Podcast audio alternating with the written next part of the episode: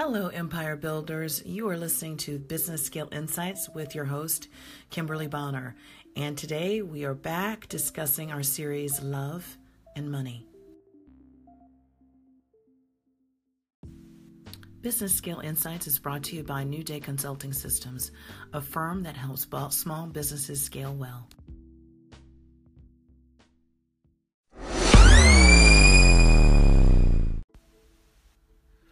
Hello, Empire Builders. We're back, and I'm recording on the first day of spring in 2018. And spring is a wonderful time of year. It's also the season of my birthday, and spring break, and winter is, we're coming out of winter. So I love spring and I love summer. They are my two favorite times of year. And if I could stay in this perpetual spring and summer, I would love it. I would love it. So I'm in a really, really good mood. And that means hopefully you're in for a really good episode of Business Scale Insights today. Again, this is just a recap of what we've gone through. Those of you who have been with this series from the beginning, and you know I'm long winded, so it takes me longer than always expected to get through any series. Uh, Love and Money is all about relationships. And so, you know, this is a refresher for those of you who've been with me from the beginning. And for those of you who just tuning in for the first time, if you listen to this recap, hopefully it will encourage you to go back to the beginning, the first episodes in this series, and you can get really up to stuff and up to speed on everything. So, anyway, love and money, if you have to boil everything down, is about relationships. And I talk about three areas of relationships specifically uh, your relationship with yourself. And I go into a lot of good stuff about beliefs, birthing behavior. I really encourage you, if you this is your first time listening to this uh, podcast, go back and listen to that stuff. I don't want to rehash it here, but it's good stuff and it's going to help you. Consider it a personal spring cleaning, if you will. So go back and review that stuff about your relationship with yourself. Now we're pivoting to your relationship with others. And lastly, we're going to look at your relationship with things. Those are the three relationships to me, and it's just my opinion. There's no scientific research behind this, but in my humble opinion, and I know opinions are like belly buttons, everyone's got one. Uh, love and money is all about relationships, and those relationships are with yourself, others, and things. Uh, for the past week or so, we've been talking about your relationship with others. And last week, we focused on EQ. And really, this is an area of leadership and business that's been giving getting a lot of airplay in the past since the since the 90s, I would say. And that's relatively speaking kind of recent when you're talking about business and leadership scholarship. And I argued, and I still do, and it's gaining traction, thankfully, that if you are interested in a healthy workplace culture, and moreover, if you're just interested in an innovative, healthy workplace, period, you should hire for EQ only. Probably in the 80s and 70s and 60s and before that, to say something like that was revolutionary. Now, more and more people, because of painful experience with really ba- bad EQ employees and leaders, are starting to realize that EQ creates culture in a large degree. And if you have employees and leaders with low EQs, you probably have a toxic culture. And so, EQ, in my opinion, is everything when it comes to hire. Does that mean you can't have the skill? Of course, you need the skill. And in my opinion, that's where IQ comes in. And so, IQ should weed out everyone, right? On the resume, on their references. Uh, you don't bring anybody in for an interview that doesn't pass the basic standardized test, doesn't have the grades, doesn't have the certification, or the practical experience. Whatever you need to have in your given domain, they have to have that baseline. And you just pick it, you know, whether it's a B average or a C average, or they have to be have a, a certain test like the bar exam or some CPA exam, whatever it is, or they need a minimum experience doing a certain kind of marketing or advertising or data science or whatever it is. They have to have that in order to come in for the interview. But once they get past that hurdle and once they come in for the interview, the interview needs to be completely dominated by EQ questions and EQ probes and uh, EQ analysis. And in my humble opinion, that should go for everyone in the organization, whether it's the custodian, the administrative assistant, all the way up to the CEO, because EQ dominates culture. So check out the uh, podcast from last week and also the Friday Focus, where I highlight a kind of interview with Dan Goleman, who really pioneered the area of EQ. Lastly, to recap, I'm going to uh, go over the five areas where Daniel Goleman, the American psychologist that helped to popularize emotional intelligence, discuss these five key elements to emotional intelligence. Again, I encourage you to go back and listen to the podcast and really dig into this stuff. If you're talking about creating a next generation enterprise, nonprofit, or for profit, this must be in the forefront of your thinking. Um, the five key areas are one, self awareness, two, self regulation, three, motivation, four, empathy, and so, lastly, social skills. This has to be part of any recipe or foundation for the 21st century great enterprise, whether it's nonprofit or for profit. Um, don't talk to me about you making a dent in the universe. And don't talk to me about how you're going to make the next great American or international franchise system and you know nothing about EQ. Because EQ truly is the foundation for a great culture.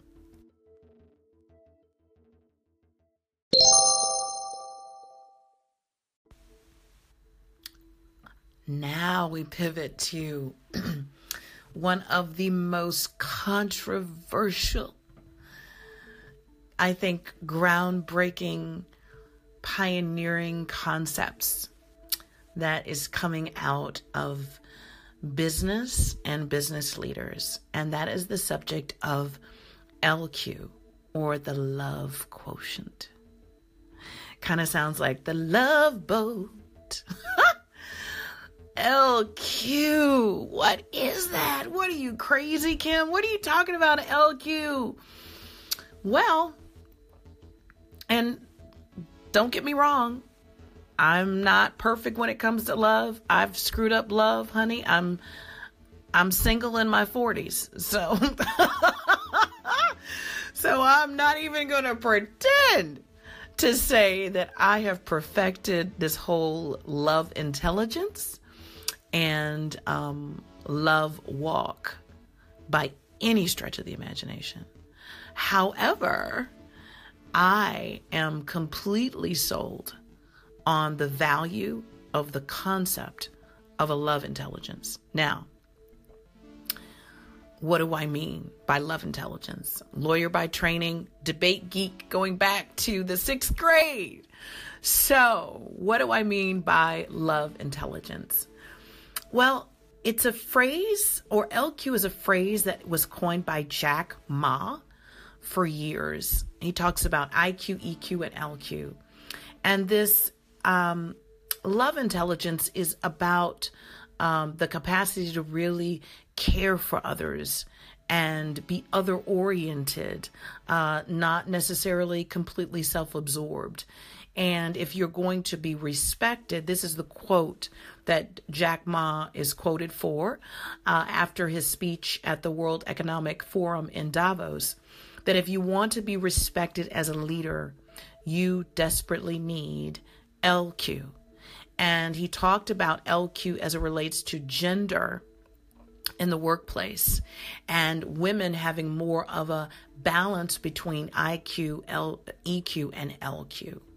So, as a general matter, uh, I would attribute Jack Ma with coining the phrase LQ and coming up with this general definition that an LQ is all about really your capacity to be other oriented um, uh, and to care for others as much as or more than you care for yourself.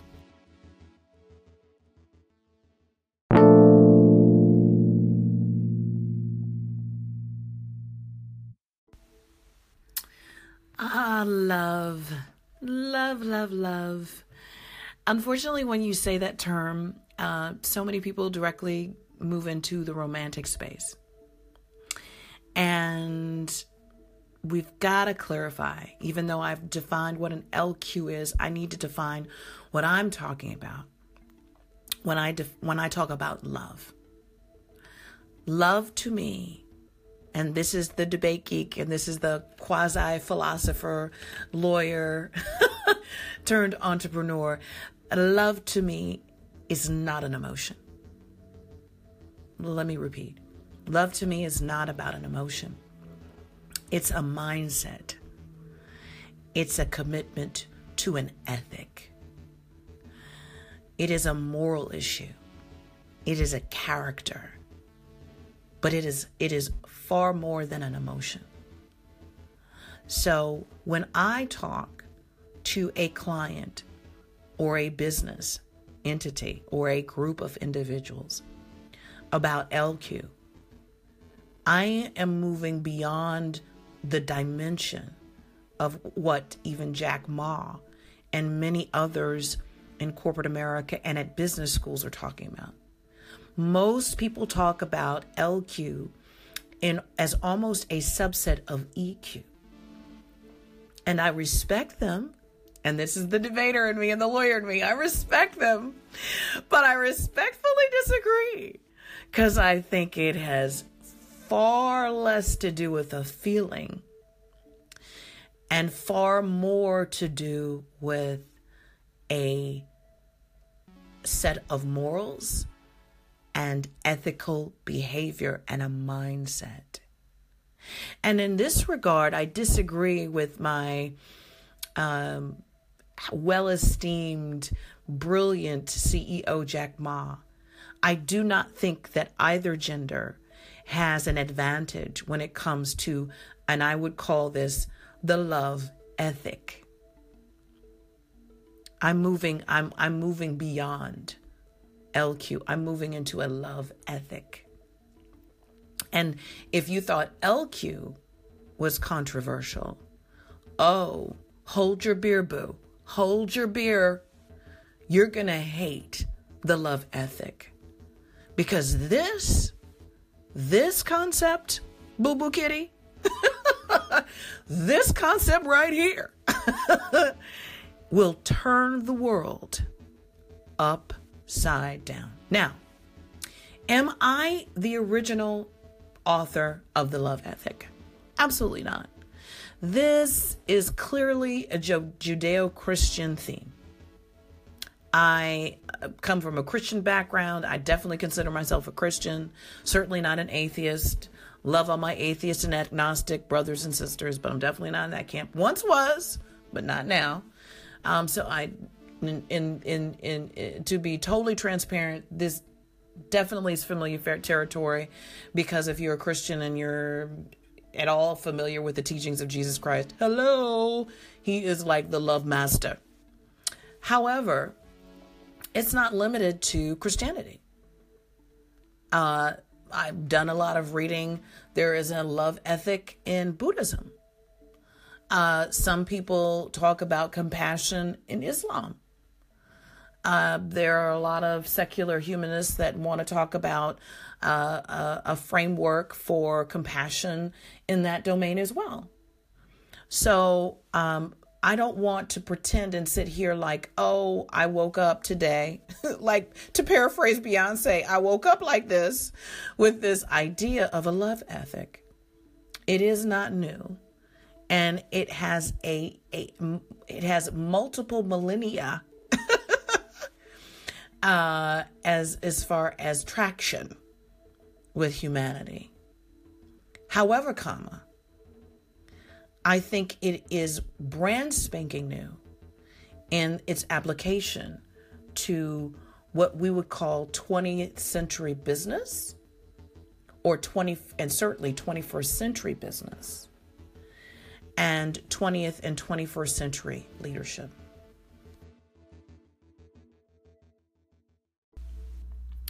When the love ethic is unleashed, it has the power to turn the world upside down.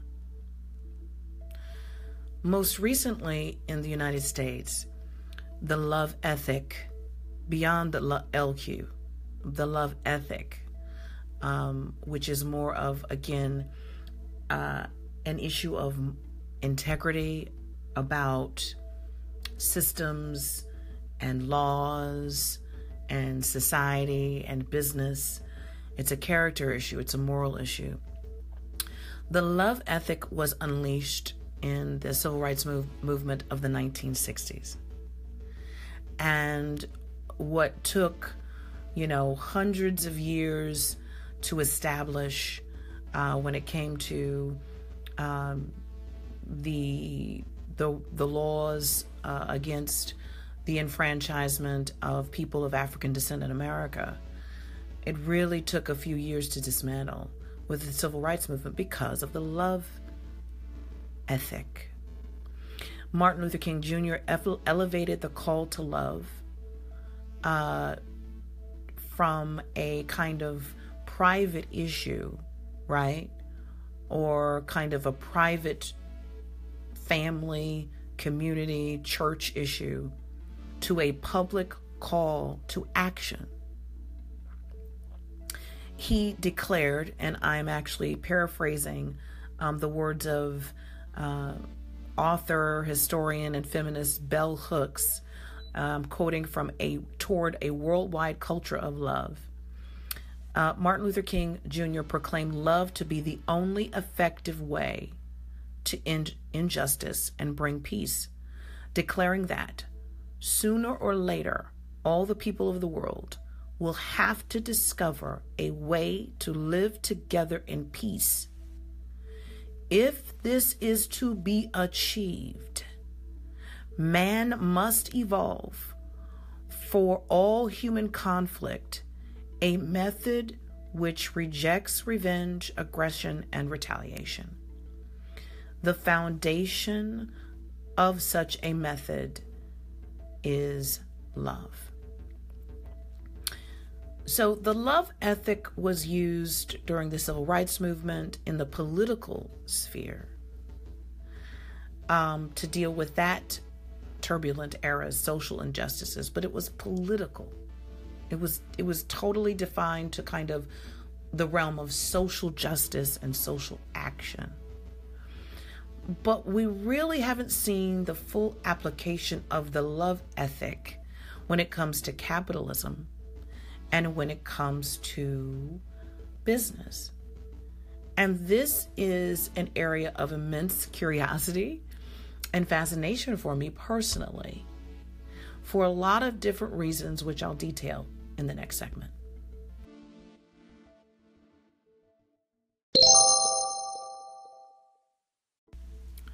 So, I've established what I think the love ethic or LQ is. And I've established that we've seen the love ethic historically in the United States. But I really want to pivot and talk about um, the love ethic and your relationship with others and the impact on the generation of wealth and profit and all that good stuff. Um, to kind of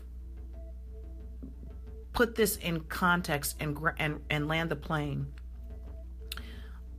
in previous episodes, I talked about IQ is all about skill. You don't bring the person in on the interview unless they have the skill. And then talked about EQ, and you certainly don't hire someone unless they have the proper EQ because that actually impacts your culture. Well, I would argue that in order for your organization um, to really move to another dimension, and be respected and seriously um, develop connections with people over the long term, internally and externally. The leaders of the organization must have the love ethic. So I think, in my opinion, if I was going to create a framework, um, LQ or LE, I'm going to call it LE, the love ethic, because I don't think it's about intelligence. And I do not think it's about emotion. I think it's about character. I think the love ethic is for the leaders of organizations and departments. Because fundamentally, when you're talking about being over something or someone, you're talking about standing guard and and looking out for the best interest of the organization and the people in the organization and the clients in the organization. It can't be just about you and your personal ambition and your personal bank account and your personal wealth generation and your family and whether or not your kids go to the right college and, you know, um, your daughter and son's wedding and your ability to get 70 different types of homes on every, you know, in every continent or every country in the world. Leadership has to be other oriented. The best leaders are mission driven, value driven. They're committed to the success of the whole, not just themselves. And so, in my humble opinion, the love ethic, I'm not even I'm not even going to call it LQ. I'm talking about the LE. In my humble opinion, if you're going to create generational wealth, wealth and businesses that are legacy businesses that last beyond you and your four and no more. The leadership team of the organization, whether it's nonprofit or for profit, has to be driven by something greater than their own greed, than their own ego, and their own selfish ambition. There has to be something, a, a cause or alcadio. There has to be a greater cause that your business or organization is about.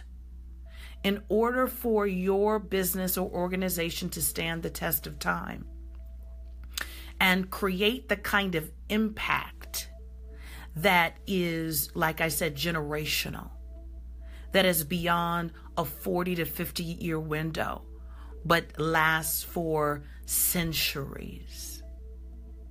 Centuries. In my humble opinion, we have yet to see businesses in the United States that are beyond one to two generations and stand the test of centuries, making an impact in other people's lives for the better. I believe in the 21st century because the millennial generation and Generation Z and all the other generations coming after them will have so much access to so much data and so much information about how businesses do what they do that in the 21st century, the next great business that makes a dent in the universe, right, is going to be a business that gets LE. They get LE. Now, I want to pause here and deal with an objection because I know what you're thinking because I think like a lot of you and I'm a cynic and I question everything. And and many of you would argue, well, Kim, I get IQ and I get EQ. I don't see the relevance of LQ or LE for the development of profit and long term sustainability of any enterprise. And I'm just going to hold it right here and tell you why I think this is this is a big deal and critical for next generation enterprises, particularly gen- enterprises that are going to be machine driven to Jack Ma's point or automation driven. You can have a high EQ and have a low LQ and destroy your organization. I'm going to give a, a real prime, easy example of this. Politicians. God love politicians. Most politicians have incredibly high EQs. Donald Trump may not have enormous self awareness, but he has an incredible amount of social awareness. He tapped into tremendous fear um, in the blue collar sector of America that transcended, you know, rural areas. He tapped into raw emotions that were popular that no one could tap into. I would argue that Donald Trump's social acumen as it relates to tapping into the social emotional state is off the chart. Hillary Clinton's EQ as it relates to social acumen is non existent. Her IQ is off the charts as a graduate of the Yale University School of Law, but her EQ is non existent. Many, many, many, many, many, many politicians have high EQs and low LQs. You'd be hard pressed to say that Donald Trump has a high uh, uh, intelligence for love or compassion based upon the words and his actions. I have worked in many settings with teachers, grew up with teachers. Many teachers have high IQs, many teachers have high EQs. Very few teachers have high LQs. Very few teachers have high LEs. If you are involved in education in any for any length of time, you will notice that a lot of teachers are highly political beings. Many education organizations are bureaucracies, whether it's on the K through 12 level or universities. Many educational um, environments are incredibly cutthroat. It's not so much that people are competing for finances, but they're competing for power and status. And many times, um, that power and status is for selfish ends, not for not necessarily the good of t- individual teachers on the ground or individual students on the ground. And in order to climb those organizations, those large bureaucracies, you have to have an incredibly high EQ. But remember, the ultimate goal is not necessarily for the good of those kids. It's not necessarily for the good of those teachers or university prof- other university professors or college students, but it's for selfish ambition, power, and a title. In the realm of business, there are many CEOs that have incredibly high EQs. Incredibly high EQs. And I hate to say this, but they could give a damn about their staff. I know that sounds weird, but as far as pay is concerned and health benefits is concerned, but they know how to marshal emotions and they know how to tap uh, into people's emotions and the emotions in the marketplace. They have an incredible high e, incredibly high EQ, but their love ethic is non-existent. So, in my humble opinion, this is a different dimension we're talking about. This is about a character. This is about an ethic. And you can have great organizations when it comes to EQ but they're not necessarily ethically grounded in an, a domain of integrity for the good of others, not only within the organization, but the greater good of humanity and our world.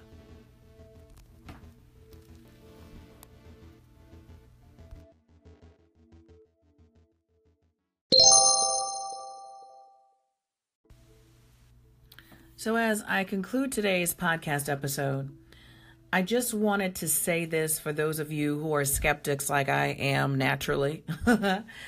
just think about what I have to say and think about what I've just said and think about the various environments um, that you've worked in. Uh, observe politics, observe our national discourse. And really think about the difference between IQ, EQ, LQ, or the love ethic. In my humble opinion, in the 21st century, we're talking about businesses that want to make a dent in the universe and they want to change the world for the better. You can have a high EQ and not necessarily do that. You cannot have a high EQ or LQ or love ethic and as a product not do that. So I guess what I'm saying is if you have a high IQ, a high EQ, and a high LQ or a high LE love ethic, making a business or creating a product or service that makes the world a better place, there's a great likelihood that that will naturally be the result. There isn't necessarily a direct correlation, in my humble opinion, for having a high IQ and having a high EQ and necessarily creating a product or service that makes the world a better place. And I'll give you a prime example of what I'm talking about is Facebook right now. Facebook is in the throes of an immense moral dilemma, right? Facebook is in the in, in, is in the midst of an internal and external debate that at its core is ethical. It is not emotional. Is it moral to get human beings addicted to the platform? Is it moral to sell our personal data for private gain? Is it moral to have our privacy invaded um, on a regular basis and shared? Is it moral to have our data shared in such a way to third parties that could be hostile uh, countries that might influence a national election and the very heart of democracy? This has nothing to do with IQ. This has nothing to do with EQ but it has everything to do with LQ or the love ethic. I'm landing the plane right now. If I was in a courtroom, I'm, I'm resting my case right now. Mark Zuckerberg and Facebook. Consider this a warning. Anyone that's affiliated, if you have stock, if Facebook dies as a company and does not make it beyond 10 or a 20 year span, if Facebook doesn't grow beyond its generation, let's say 40 years, it will not be because Mark Zuckerberg is not a genius. It will not be, be because Mark Zuckerberg does not know how to tap into the emotional makeup of human beings. It will be solely and squarely because he was a functional um, illiterate, for lack of a better word, when it comes to love and the love ethic. Call me in 10 years. If Facebook stocks is worthless, and if Mark Zuckerberg becomes um, the butt of jokes in corporate America, it will not be because he didn't have a good product. It will not be because he didn't have a great team. It will be will it will be squarely because he himself as a leader was clueless about a love ethic and did not make certain moral decisions or made horrible moral decisions when it come came to what his platform was about and how they would make money. Call me in 10 years, love. if I'm still around and you're still around and we're still breathing, call me, text me, send me an email, whatever the case is. And if it's still a powerhouse company, it's because Mark Zuckerberg, the leader, pivoted and started to comprehend and appreciate that the growth of his company wasn't about emotions or products or services, it was about the ethical choices or the failure to make certain ethical choices to lead his company in the right direction that would be an improvement and, and enhance humanity and the world and the environment as we know it. That's about LE. And LE is reserved for leaders. If you think that this podcast makes sense, and if you think that I'm onto something, uh, I encourage you to call in, or even if you disagree with me. I love it. I love a good argument, and I'm a skeptic half the time. So call me, email me bizscalepro at gmail.com call into the station let's hook up on twitter uh, bizscale pro bizscale podcast i want to hear from you and I love, love, love, love, love hearing from opposing um, ideas and concepts and and and just understandings. I, I I love it because I appreciate it and I get it makes me a better thinker and it makes me a better person. So challenge me. I love it. I love the challenge, all right? And between the two of us or between our group or between amongst our tribe, we're going to come up with a better framework for building and leading companies and organizations in the 21st century. Have a wonderful day and enjoy the first day of spring. Love you. Mwah.